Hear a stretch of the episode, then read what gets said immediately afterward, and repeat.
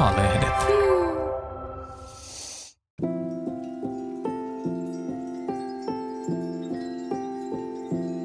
Maanantai oli minulle kauan uuden laihdutuskuurin aloituspäivä.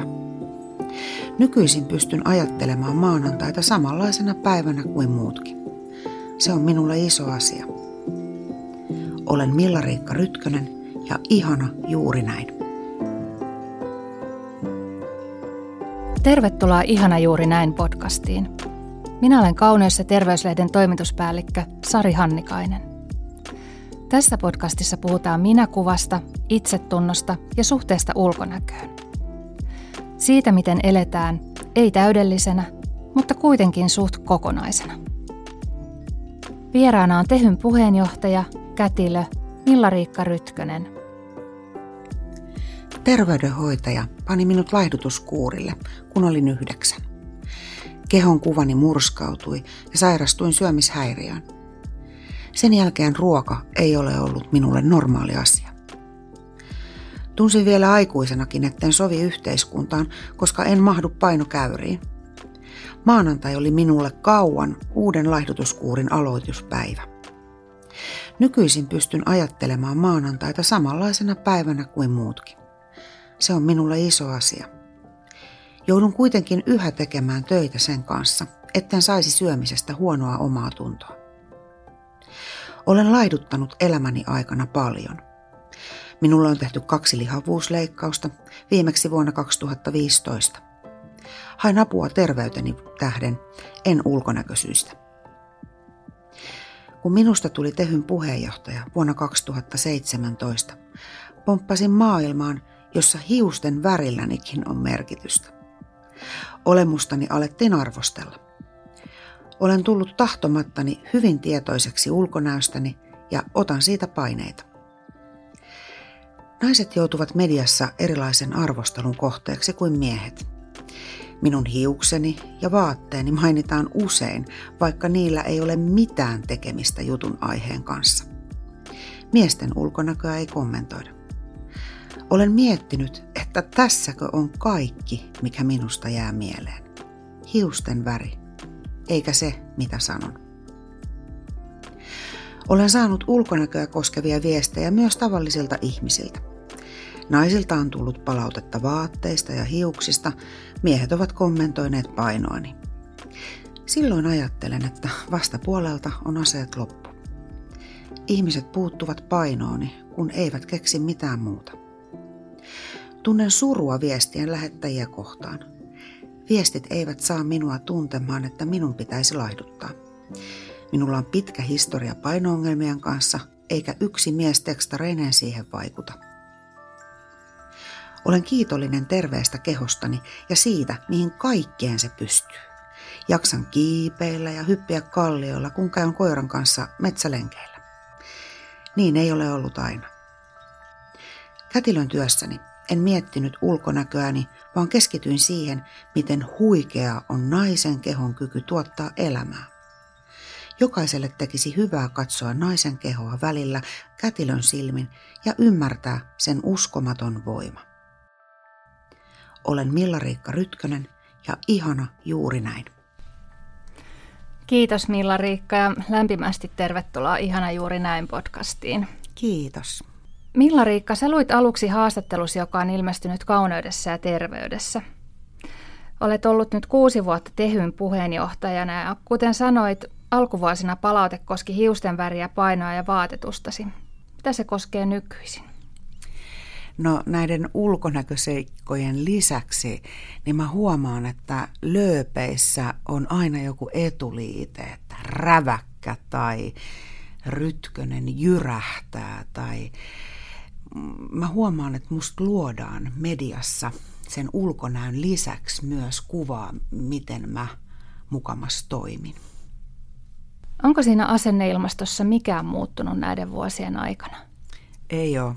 Mun on nyt valitettavasti sanottava, että ei, ei todella ole. Päinvastoin se on koventunut ja se koventuu koko ajan. Ja, ja mä oon tosi huolissani siitä sen takia, että se tulee olemaan demokratian murentumisen tie, jos tätä ei saada kääntymään. Se vaikuttaa demokraattiseen päätöksentekoon esimerkiksi, kuka uskaltaa lähteä jatkossa näihin julkisiin duuneihin, koska tämä on tosi kova maailma. Se asenneilmasto ei kuulostanut kovin pehmeältä aikaisemminkaan. Miten se on koventunut? No esimerkiksi tämä sosiaalisen median maailma, niin se tuo paljon lähemmäs sen palautteen. Että totta kai omaan turvallisuuteen pystyy vaikuttamaan siten, että ei ole puhelinnumerot julkisia ja näin, mutta se sosiaalinen media, sehän tulee tosi lähelle ja vaikka siellä laittaisi mitkä asetukset päälle, niin siellä ihmiset, siellä rapalentää. Ja, ja tota, sitten se on myös semmoinen asia, että jos sä, sanotaan näinpä, että sä haluat semmoisen hetken, että sä et halua sitä rapaa, niin silloinhan sun täytyy olla kokonaan pois sosiaalisesta mediasta. Ja silloinhan sä itse asiassa irtaannut toisista ihmisistä. Mä mulle esimerkiksi sosiaalinen media on myös paljon semmoinen uutiskanava ja mä, mä ajankohtaisasioita sieltä seuraan. Niin sitten sanotaan, kun on oikein jossain myrskyn silmässä ja, ja haluaa olla somesta pois – niin sä oot melko lailla pois myös muustakin maailmasta. Millainen suhde sulla on kehosia syömiseen tänä päivänä? Se on varmaan mun 47-vuotisen elämäni normaaleimmassa tilassa, että on jotenkin jännä huomata, että ei analysoi tai mieti syömisiään samalla tavalla kuin ennen. Ja Onhan se toki ollut ihan hirveän pitkä tie, että ajattelee, että mä oon kuitenkin täytä jo kohta 50 ja nyt mä alan löytämään sitä tasapainoa, mutta sitten samalla se on jotenkin hirveän, siis mä oon tosi kiitollinen siitä, että on päässyt tällaiseen tilanteeseen, että, että mä en mieti syömisiäni tai kehoani joka hetki. Sehän on tosi lohdullista myös, että, että, että se voi tapahtua vaikka joskus varmaan on tuntunut siltä, että, että apua mä en päästä tästä koskaan irti. Mm, on se ollut. Sitten kun mä oon ollut silloin aikaisemmassa duunissa, silloin kun on ollut sairaalamaailmassa, niin siis mähän en ole itse ollut se kohde. Mähän olen ollut nimenomaan se, joka auttaa sitä päivän staraa, sitä synnyttäjää. Ja mähän on se sivurooli ollut aina. Ja mun ei ole tarvinnut niin miettiä itseäni. Se on hirveän helpottavaa ja lohdullista olla sellaisessa ammatissa, missä itse ei ole keskipiste, vaan on, on se nimenomaan se auttaja. Ja sitten kun muuttuu tänne maailmaan, missä yhtäkkiä mä olenkin se keskipiste, vaikka mun ei, mun ei kuuluisi tässäkään olla, mähän edustan niitä mun kollegoita, niin se hyppy on niin jotenkin, sitä on hirveän vaikea edes kuvailla, kun ei ole koskaan halunnut julkisuuteen ja sitten tekee hyvin julkista duunia ja on aikaisemmin tehnyt taas sellaista duunia, mistä on itse asiassa, mä oon vaitiolovelvollinen ollut. Niin se on, mä oon kahdessa täysin eri maailmassa ollut. Ja, ja tota, täytyy sanoa, että vaikka mä osasin pelätä sitä, mikä tämä maailma on ja millainen se on, sen takia mä mietin ylipäätänsä ehdolle lähtemistä valtavasti, niin tämä on nyt ehkä, tämä ei ole hirveän kannustavaa, kun mä sanon, mutta kyllä se totuus sit oli aika hurja, mikä tämä maailma on. Yksittäiset sanat voi jättää jäljet loppuelämäksi, varmaan olet huomannut sen useaan kertaan, mutta tuossa kerroit äsken niistä terveydenhoitajan sanoista silloin lapsena. Mitä luulet, miksi niistä jäi niin syvät jäljet? Mä oon itse asiassa miettinyt tämän lehtihaastattelun jälkeenkin tässä vuosien varrella tätä samaa. Ja mä oon oivaltanut sen, että yksi syy on varmaan se, että kukaan ei ollut siinä mun puolella. Et mä oon ehkä alkanut vielä enemmän, koska mä oon itse äiti, niin, ja mä oon mä oon aina mun lasteni puolella, niin mä oon oivaltanut myös semmoisen asian, että yksi satuttavin asia oli varmaan se, että kukaan ei ollut mun puolella. Mun vanhemmat ei ollut mun puolella. Et tää, mä, se varmasti kuulostaa terveydenhoitajan korvaan, kun joku terveydenhoitaja tätä haastattelua lukee aika rajulta, mitä mä sanon, mutta mä toivon, että jokainen ammattilainen pystyy asettumaan sen pienen ihmisen asemaan, jonka kuulen esimerkiksi tätä laihdutuskeskustelua käydään. Tänä päivänä onneksi toimitaan toisella tavalla. Se on maailma ihan toisenlaisessa asennossa kuin 80-luvulla. Mutta edelleen mä sanoisin, että lapselle on kaikkein tärkeintä, että se kokee, että joku on sen puolella. Ja vanhemma, jos kenen kuuluisi olla sen lapsen puolella. Ja mä luulen, että se, miksi tämä on piirtynyt mun sieluun niin vahvasti, on se, että mä olin ihan yksin siinä tilanteessa. Ja se joudut sitten käsittelemään sellaisia asioita, mihin sä ehkä tarvinnut toista perspektiiviä. Niin, tai se, Siinä se, iässä. Joo, ja tämähän, tämä kaikki syöksyi siihen, että, että tota mun äiti rupesi vimmaisesti mua laihduttamaan, että musta tuli semmoinen projektin kohde. Ja, ja se on aika pelottavaa olla pienenä lapsena, kun sitä on ammattilaiset ja omat vanhemmat. Ja jotenkin mulla, mulla tuli sellainen olo, että, että se koko yhteiskunta, että mä oon niin, niin vääränlainen sinne, niin mä niin, mä niin toivoisin, että, että vanhemmat ymmärtäisi heidän, heidän roolin näissä asioissa. Ja mä oon myös miettinyt, että harmi, että mä en ollut jotenkin oman pääni sisällä ö, käynyt tätä kaikkea läpi silloin, kun mä oon pitänyt pitkään synnytysvalmennuksia itse kätilönä, niin mua hieman harmittaa, että mulla ei ole silloin ollut näitä samoja oivalluksia, että mä olisin voinut tukea siihen vanhemmuuteen monella tapaa ehkä paremmin kuin mitä mä oon silloin aikanaan osannut. Sä oot kouluttautunut kuitenkin itse alalle, jossa seurataan edelleen painokäyriä, esimerkiksi painoindeksiä.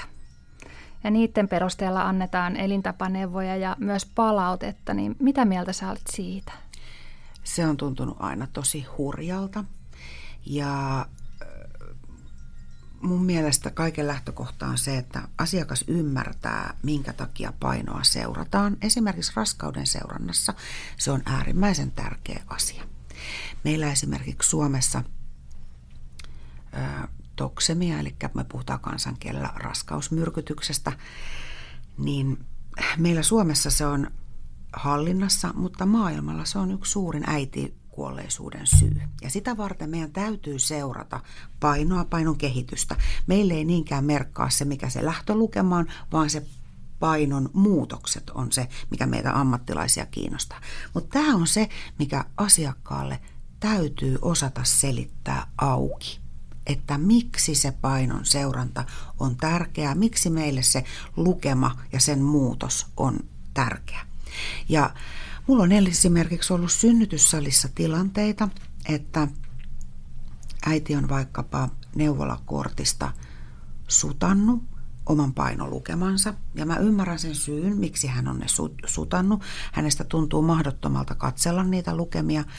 Mutta on ollut sitten tilanteita, että kun mä oon istunut ihan rauhas alas ja selittänyt, että mä tarviin sen tämän hetken lukeman, jotta mä pystyn sua turvallisesti esimerkiksi lääkitsemään, koska sitten meidän kehohan tarvitsee oikean määrän lääkkeitä, jotta me pystytään lääkitsemään turvallisesti. Mutta mä oon huomannut näissä tilanteissa, että kun istuu alas rauhassa ja selittää, miksi se on niin tärkeää mulle siinä hetkessä tietää se painolukema, niin me ollaan poikkeuksetta päästy hyvään lopputulokseen. Mutta se vaatii meiltä ammattilaiselta ymmärrystä siihen, minkä takia se painolukema tuntuu asiakkaasta välillä jopa ylitse pääsemättömältä.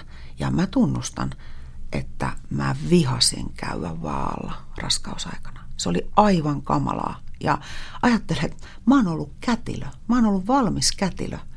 Käykö sä vielä vaalla? En mä oikeastaan käy.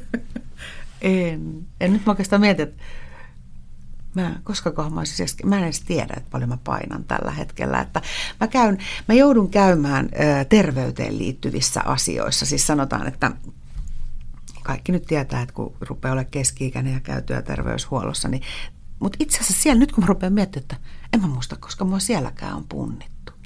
Että tämä on niin selvästi muuttunut tosi paljon tämä terveydenhuoltojärjestelmä.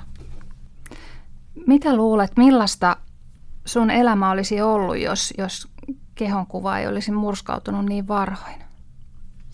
Niin, se on, se on vaikea sanoa. Oletko miettinyt sitä? Itse asiassa en mä oikeastaan ole, koska tämähän on ollut mun elämä. Niin en mä ole jotenkin oikeastaan osannut miettiä, että minkälaista se olisi ollut toisenlaisena. Mutta on se silleen auttanut ehkä, niin kuin just kun mä äsken puhuin tästä mun omasta vanhemmuudestani, niin mä ainakin olen yrittänyt kaikkeni tehdä sen, että mun omat lapset ei joutuisi käymään tällaista samanlaista läpi. Mutta sitten mä uskallan väittää, että tämä oli myös pelkästään se yhteiskunnan paine olisi aiheuttanut tätä. Että en mä, en mä myöskään voi syyllistää täysin yksittäistä terveydenhoitajaa tai, tai mun vanhempia. Toki he ovat olleet osittain aika isossa roolissa siinä, mitä on käynyt kaiken kaikkiaan, mutta ei, ei mä voi pelkästään heitä syyttää. Voiko syömishäiriöstä parantua vai kulkeeko se aina jonkinnäköisenä varjona mukana? Kyllä mä uskon, että se kulkee varjona mukana koko ajan. Mä oon itse ollut kätilötyössä erikoistunut päihdetyöhön ja opiskellut sitä lisää silloin aikanaan. Ja mä jollain tavalla näen, että syömishäiriöt ja päihdeongelmat, ja niissä on, niissä on aika paljon semmoista samaa. Ja syömishäiriöstä siitä voi toipua, mutta ei se pyyhkiydy koskaan sieltä elämästä pois. Mä voisin verrata sitä myös ehkä sellaiseen asiaan, että jos vaikka lapsettomuus, että vaikka lapsettomuushoidot toi, tuottaisi sen toivotun lopputuloksen, niin ei se syntynyt lapsi poista sitä kaikkea tuskaa, mikä siellä on historiassa ollut ja mitä kaikkea on kokenut. Ja ne, sekin on itse asiassa vähän semmoinen tabuaihe, mistä ei puhuta. Niin mä, mä uskaltaisin sanoa, että syömishäiriö on vähän semmoinen samanlainen, että vaikka siitä toipuu ja sen kanssa ö, oppii elämään, niin kyllä se kuitenkin siellä sielussa seuraa mukana. Millainen sun syömishäiriö on ollut? No, mulla on ollut, se on ilmennyt hyvin monella tapaa ja mä oon saanut siihen onneksi ihan, ihan tota apua. Ö, mulla on ollut ahmimishäiriötä, mutta mulla on ollut silloin nuorempana niin taas ihan toisen tyyppistä täyttä syömättömyyttä. Et mulla on ollut, se on oireillut mulla hyvin, hyvin monella tavalla. Ja kun se on ollut mulla niin pitkään, se on ollut mulla jo silloin lapsena ja nuorena ja aikuisena, niin se on hyvin monella tapaa ö, oireilu. Mutta sitten siinä on myös ollut sellainen, ö, miten mä sanoisin, erikoinen piirre, että sen, sen kanssa sitten kuitenkin, tai siis siitä, sitä toipuminen, vaikka se on e, e, niin monella tapaa ilmennyt, niin sitten se toipuminen on ollut kuitenkin se yksi prosessi. Mikä se on auttanut siinä eniten? Niin, onpas hyvä kysymys. Itse asiassa mä luulen, että yksi suurin apu on ollut sellainen, että on, on kohdannut sellaisen ihmisen, se mun nykyinen puoliso on ollut sellainen, jolle mä oon riittänyt just sellaisena kuin mä oon ollut, niin se on mun henkilökohtaisella matkalla ollut jotenkin ihan semmoinen äh, silmiä avaava kokemus, että joku voi rakastaa sua oikeasti sellaisena kuin sä oot. Sun ei tarvii nauraa hiljempaa, sun ei tarvii puhua hiljempaa, sun ei tarvii puhua vähemmän, sun ei tarvii olla pienempi tai suurempi. Et se on itse asiassa aika mullistava kokemus, että sä riität just sellaisena kuin sä oot. Niin musta tuntuu, että sen myötä mulla avautui tosi paljon muutakin mun ajattelusta. Ja mä en tarkoita, että jokaisella tarvitsisi olla semmoinen puoliso, vaan mä tarkoitan, että riittää, että on semmoinen joku ihminen, joka uskoo suhun sellaisena kuin sä oot. Et, mutta ei ole turhaan kuunneltu 80-luvulla Dingoa. Eikö se, eikö Dingo laulanut, että miten se laulaa levottomassa tuhkimassa? Että elämä on helppoa silloin, kun on joku, josta pitää kiinni. Niin mulle se on avautunut tälleen aikuisena, että että kun sulla on oma semmoinen ihminen, joka on sun semmoinen arjen cheerleader, niin kyllä se, kyllä se elämä on aika paljon helpompaa. Ja mulla, mä myönnän, että se on ollut yksi semmoinen ää, parantumismatkan vahva kumppani, tämä mun puoliso. Toki mun parantuminen oli jo lähtenyt hyvään malliin sitä ennen, mutta en voi olla nostamatta hänelle hattua, että hän on jaksanut mukaan taivaltaa tämän, tämänkin matkan. No mikä on sulle semmoinen paras mittari seurata omaa hyvinvointia? No mä huomaan, mulla on niin paineistettu työ, niin mulla on itse asiassa kaikkein semmoinen, mä huomaan, että jos mä en pysty keskittyä lukemaan kirjaa, niin silloin mulla on stressitasot liian korkealla. Toinen on uni, ne kaksi on semmoinen, mutta kirjat on kaikista paras mittari. Ja mä itse asiassa antaisin vinkille kaikille, kaikille ketkä tekee työtä, niin testaa aina aika ajoin, että pystytkö keskittymään lukemaan, koska se on hirveän hyvä mittari terveyden suhteen. Mutta mä toki käyn työterveyshuollon tarkastuksissa, tämän tyyppisissä, mutta mulle se on ehkä paras, että, että osaanko mä pysähtyä, kun mä tuun duunipäivääkin, osaanko mä pysähtyä, kiinnostaako mua kuunnella mun perheen kuulumiset vai onko mun vielä kierrokset kovilla. Se on ehkä se paras mittari. Mitä sä teet silloin, kun sä huomaat, että kirjan lukeminen ei onnistu tai sä sulkeudut omaan kuplaan ja tarvittaa enemmän niin kuin omaa aikaa? Toki mä teen aika poikkeuksellista työtä tällä hetkellä, eli jos mulla, sanotaan nyt vaikka viime vuoden liittokierrosneuvottelut, niin ei siinä paljon ajata, että nyt mä otan kuule omaa aikaa. Että mä olen tuolla Boulevardilla sovittelussa, mutta nyt mä otan omaa aikaa. Mutta se on se, että kun sä tiedät, mitä sun perhe tietää, mitä sä teet työksesi, niin tavallaan eihän se loppuelämää kestä. Mähän meidän perheellekin aina sanoin, että kuule yksikään sopimus ei ole jäänyt syntymättä. Trust me, mä oon kätilö. Mä tiedän, kaikki syntyy aikanaan, myös sopimukset. Ja silloin itseänsä ja perhettänsä tsemppas taas sillä, että sitten kun tämä loppuu, niin sitten taas asiat osittain normalisoituu. Ehkä semmoinen keskustelu itsensä kanssa, että mikään paineistettu tilanne ei esimerkiksi ole ikuista. Mutta on aika pitkiä kuitenkin. Nämä työtaistelut ei ole mitään lyhyitä rykäsyjä, niin millaisia jälkiä niistä on jäänyt sun hyvinvointiin? No kyllä se, täytyy sanoa, että viime vuosi oli hyvin rankka fyysisestikin ei pelkästään se, että se oli paineistettu, vaan, vaan käytännössä niin oikeastaan tuosta maaliskuusta lokakuuhun, niin mä tein kaiken hereillä oloajan töitä. Oikeastaan niin koko ajan. Ja mitä se tarkoitti? Kuinka pitkään ne yöunet sitten oli No ihan sitten muutamassa tunnissa. Et se, oli, okay. se oli hyvin, hyvin rankka ajanjakso.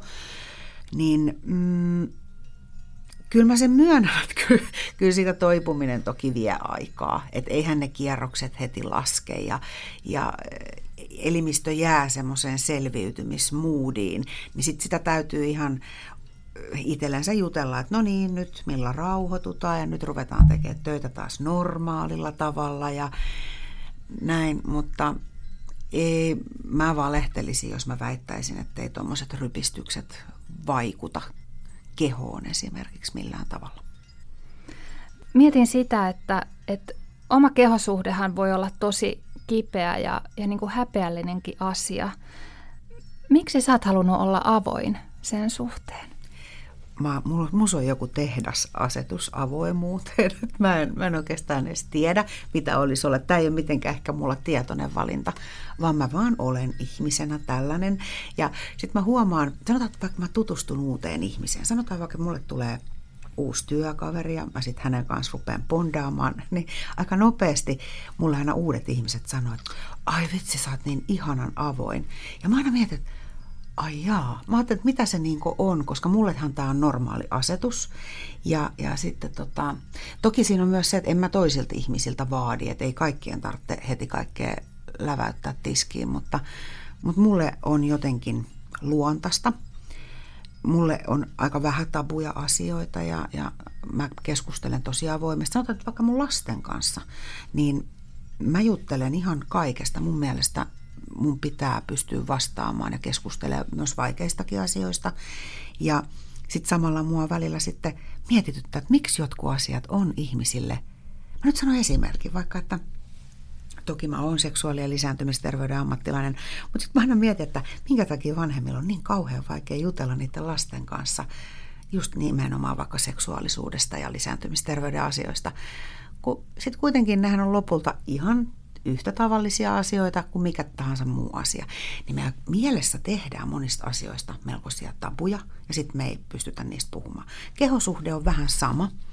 Samaan aikaan me niin kahvihuoneessa, niin se, se on todella ahdistavaa se jatkuva ruokapuhe. että koko ajan Äh, selostetaan sitä, mitä ollaan syömässä ja miten se kompensoidaan. Ja nimenomaan sairaalamaailmat on niitä, missä kahvihuoneessa otetaan pullaa ja sitten minä kyllä sitten loppupäivä menen hissillä. Kukaan ei ole kysynyt. Ja välillä mä myönnän, että mun on tehnyt niissä tilanteissa mieli kiljua, että onks mä kysynyt. Syö nyt vaan se pulla ja ole hiljaa se loppuosa. Et mä en ymmärrä, että miksi meillä on hirveä tarve sanottaa meidän syömistä – toisille ihmisille ja aiheuttaa niille toisille ihmisille siitä ahdistusta. Ja tämä sun kysymys on hyvä, että samaan aikaan meillä on niin hirveän helppo sanottaa tällaista puhetta, jatkuvaa puhetta syömisestä, mutta sitten meidän on hirveän vaikea puhua siitä kehosuhteesta. Ihanaa, että sä puhut siitä avoimesti. Onko se ollut sulle aina semmoinen asia silloin nuorempanakin, mistä sun on ollut kuitenkin helppo puhua vai, vai onko sä muuttanut suhtautua, tai onko sun suhtautuminen muuttunut siihen? No on se, siis mullehan lapsena ja nuorena keho oli vaan keho. Että mä oon, niin kun, mä oon ollut semmoinen hyvin kehollinen, siis mä olen lapsena leikkinyt ja liikkunut ja ollut hyvin kehollinen ja mulle tosiaan se keho oli vaan keho. Ja, ja myös aika pitkälti mun nuoruus on ollut Mä rupesin niin jo murrosiassa, mulle ruvettiin puhumaan, että mun olisi tarvinnut, mitä mä nyt muotoilen tämän, mä en ehkä ollut naisen muottiin asettautuva silloinkaan, että mulla oli, mulla oli lyhyeksi leikattu, värjätty tukka. Mä sain paljon kommenttia jo silloin mun hiusten pituudesta, että pitäisi olla pitkä tukka tai pitäisi meikata enemmän tai pitäisi pukeutua toisella tavalla. Ja se oli mulle jo silloin hyvin hämmentämä, että miten niin pitäisi, kuka sen muotin asettaa. Ja silloin mä ehkä enemmän rupesin heräämään siihen, että meillä, meillä naisilla on melkoisia odotuksia meidän ulkonäöstä. Ja silloin mä rupesin tavallaan sen ulkopuolisen paineen myötä kiinnittää paljon enemmän huomiota näihin asioihin. No, mikä on sussa nykyisin ihaninta? Voi. Mä luulen, että ihaninta on se, miltä mä saan toiset ihmiset tuntemaan mun seurassa. Koska mulla on hirveän tärkeää, kun mä oon ihmisten kanssa, että mä pysähdyn niiden ihmisten kanssa juttelemaan, niin mä luulisin ainakin, että se on paras osa, että ihminen kokee mun kanssa tulluksi, että hän tulee nähdyksi ja kuulluksi. Mitä sulle merkitsee sanoa ääneen se, että olet ihana juuri näin? Hirveän helpottavalta ja sellaiselta, että mä kannustasin muitakin juttelemaan itselleensä nätisti ja huomioimaan itsestään niitä hyviä asioita, koska meissä kaikissa on niitä ihan valtavasti.